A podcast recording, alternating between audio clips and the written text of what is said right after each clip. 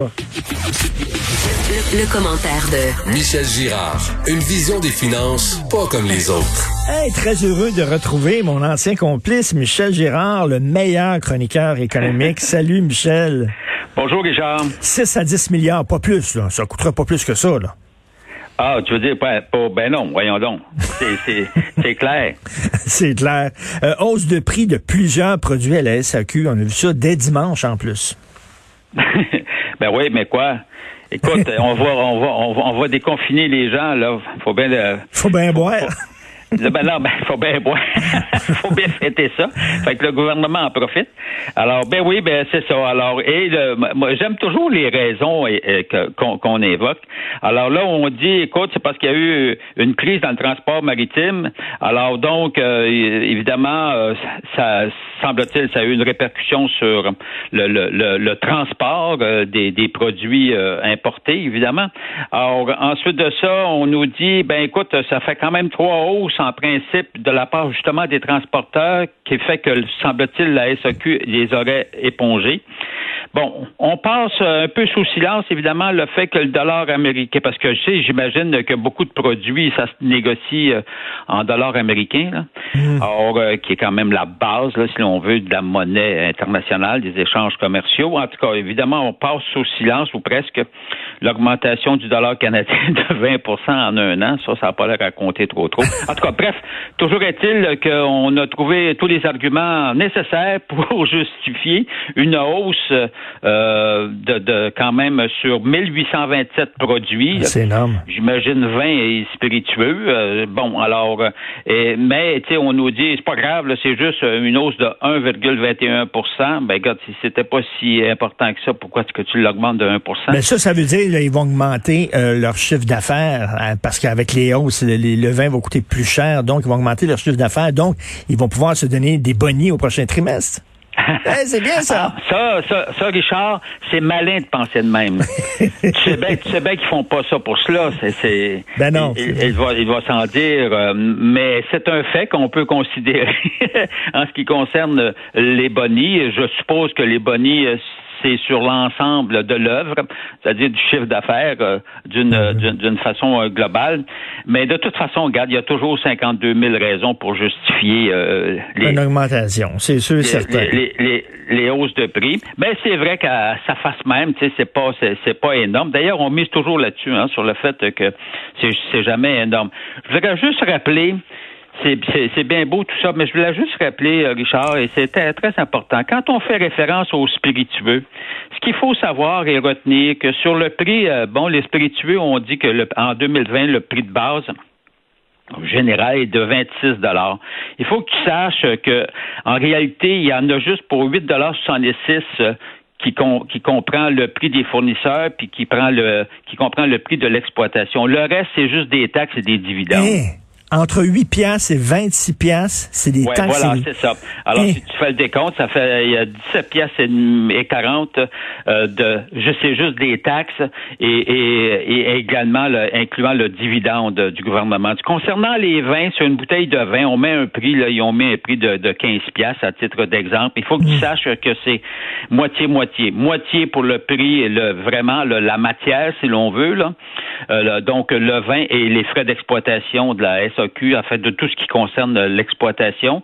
Ah, donc, euh, et 7 pièces et demie pour ça, puis 7 pièces et demie, c'est, c'est juste des taxes puis, de, puis du, du, du, dividende. Aïe, aïe, OK. euh, bon, on le Donc, voit. C'est bon de toujours, quand tu prends ton petit verre de vin ou ton petit verre de spiritueux, rappelle-toi qu'il y a, qu'il y a de juste, qu'il y a, un le contenu ne comprend que, que 33% en ce qui concerne le spiritueux, et puis ton petit verre de vin, mais c'est la moitié pour l'œuvre gouvernementale, à savoir les taxes et les dividendes à verser au gouvernement. Aïe, aïe.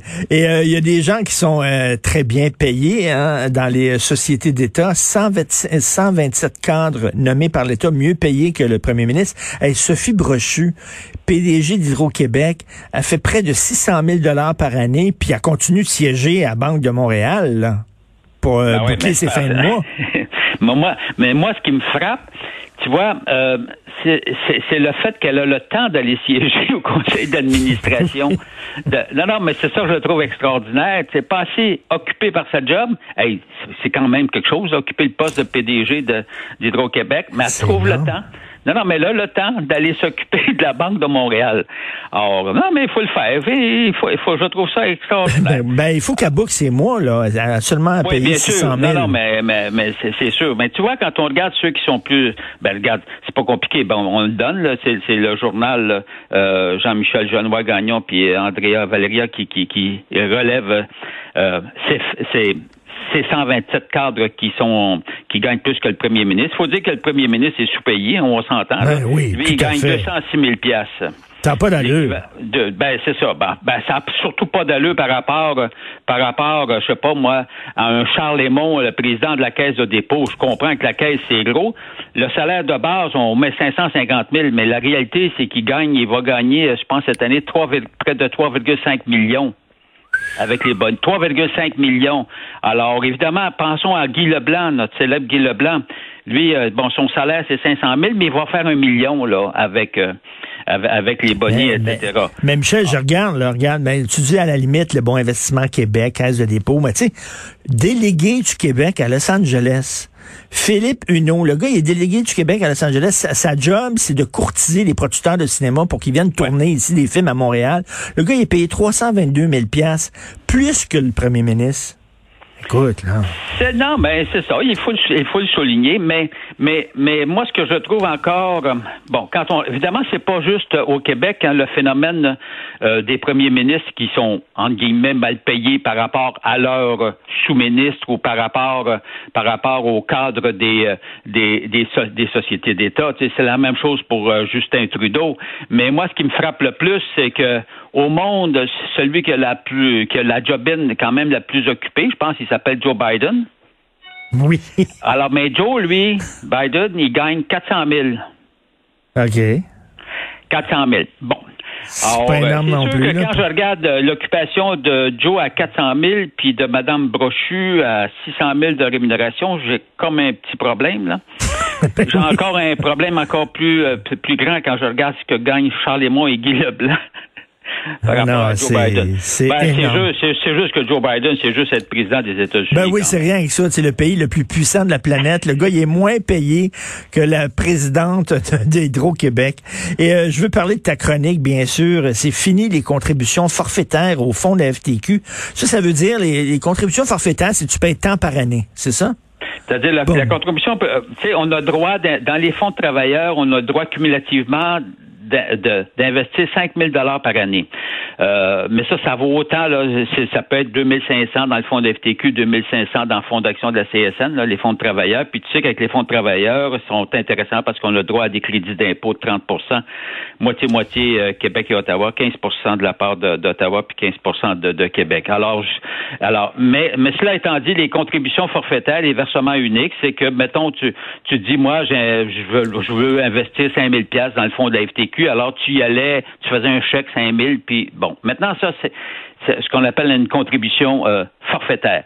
Maintenant, le fonds de FTQ a décidé, pour la première fois quand même depuis son existence, 38 euh, ans d'existence, de suspendre euh, pour une période indéfinie les contributions forfaitaires. Tu ne peux plus investir dans le fonds de la FTQ par contribution forfaitaire. Si tu veux continuer d'investir dans le fonds de la FTQ, tu es obligé d'opter pour le fameux programme de prélèvement bancaire automatique euh, lesquels est plafonné à raison de 500 pièces par mois. Donc, tu es obligé d'échelonner, pas le faire d'un coup. Moi, ce que je hmm. trouvais intéressant avec très intéressant avec euh, les fonds de travailleurs, c'est que tu es capable de deviner euh, si l'action va monter ou pas à chaque fois qu'ils révisent. Ils révisent deux fois par année le prix de l'action. Le prix de l'action est révisé à la fin du, du semestre terminant le 31 mai, puis il est revisé de nouveau euh, au, à l'autre semestre qui se termine le 30 novembre. Donc, à chacune des deux périodes, tu es capable de deviner, tu as juste à regarder d'une façon attentive comment ont évolué les indices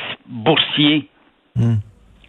Et puis tu es capable de dire le prix de l'action va monter ou pas. Alors, la grande caractéristique, par exemple, si on parle du semestre qui va se terminer le 31 mai, c'est évident, comprends-tu, que l'action va être révisée, de la FTQ va être révisée à la hausse parce que les marchés financiers ont obtenu de, des résultats, une très belle performance. Donc, automatiquement, tous les fonds, que tu sois bon gestionnaire ou pas, ça importe peu. C'est sûr que le prix va augmenter parce que la performance est là. Alors, ce qu'il fallait faire, c'est que quand tu le sais, c'est que tu achètes, comprends-tu, tu fais ta contribution avant qu'il y ait une révision à la hausse du prix. Hein? Non. Hmm. Puis si tu penses que, puis si, si dans le cas contraire, l'action allait descendre, ben t'attends mm-hmm. pour faire ton placement. Je après, comprends-tu la révision? Fait que tu pouvais jouer comme ça avec le fonds de la FTQ, qui est, tu sais, en passant, c'est 600 000 actionnaires, le fonds de la FTQ, là. C'est, c'est, c'est, immense. Bon, mais là, c'est plus, c'est plus permis. Heureusement, Fonds d'action de la CSN le permet encore. Fait que, regarde, moi, je dis, si vous voulez faire des contributions forfaitaires, tu peux toujours... Euh, Aller à CSN plutôt qu'à FTQ. Ben, oui, dans le fonds de travailleurs euh, de Fonds d'action de la CSN. Alors, qui d'ailleurs a connu une, euh, a connu ces dernières années une très belle performance pour ce genre de de, fonds de travailleurs. Puis en passant, ce qui est bon aussi avec les fonds de travailleurs, il faut l'admettre, ces fonds-là, t'es sûr qu'ils investissent au Québec. Bon, alors. Oui, c'est vrai. Non, non, mais Michel, contrairement À, des fonds euh, mutuels euh, euh, ordinaires, ou si on veut, au, conventionnels, eux autres, ils investissent partout, tu sais, comme la caisse de dépôt. Mais les fonds de travailleurs, ils investissent au Québec, qui est excellent. Écoute, en terminant rapidement, parce que je veux profiter de ta présence, tu as écrit d'excellents textes sur tout, le dossier de la F1, euh, euh, le cadeau qu'on a fait littéralement à Belle. Euh, écoute, qu'est-ce que tu penses de ça, toi, que on est en pleine campagne électorale pour élire le prochain maire, la prochaine mairesse de Montréal, et là, on dirait que Fitzgibbon fait affaire avec Denis Coderre, un des candidats en liste, pour dire, fallons jouer tes contacts avec la F1, toi, pour t'assurer que contrat euh, va rester à Montréal. C'est un peu bizarre quand même. Ben, euh, ça montre. Fitzgibbon, c'est Fitzgibbon. non, non, non, non, mais tu sais, non, mais regarde, il est toujours à contre-courant, si l'on veut. Alors, il a une façon de fonctionner. C'est un, un homme d'affaires. Euh, quand, quand il était dans les affaires, c'est un homme prospère. Ça marche par contact. Hmm. Et puis lui, pour faire avancer le dossier, il, y a des contacts. Fait que là, il fait aller ses contacts. Là, il savait pertinemment que Coder, euh, bon, était branché sur euh, sur euh, les hauts dirigeants, bon, de la Formule 1. Fait que pas fou, lui, il s'est dit, ben, regarde, on va appeler Coder, moi là, là, puis il va demander à Coder de faire, de, les appeler pour qu'on puisse, puisqu'on puisse obtenir une entente intéressante. Alors, c'est sûr que politiquement parlant, par contre, là, je me mets à la place de Valérie Plante. Ben oui. Boy, ça, c'est quand même de l'inter... Ben, ben, tu vois, premièrement, c'est du favoritisme. Là. Ah Alors, tu, tu sens évidemment qu'il y a, il y a tu comprends-tu, avec son ami Coder. Non, ça, je trouve que stratégiquement, d'un point de vue politique, regarde, c'est. C'est spécial. Mais en tout cas, lui, comme tu dis, là. c'est le mot le plus faible qu'on peut utiliser. Mais tu sais, dans le milieu de la business, dans l'entreprise privée, c'est comme ça que ça joue, C'est des contacts et tout ça. Sauf que dans le milieu de la politique, il me semble, les, en tout cas, à la veille des élections. Ben oui, à la veille des élections. Je comprends Valérie Plante d'être un petit peu fru.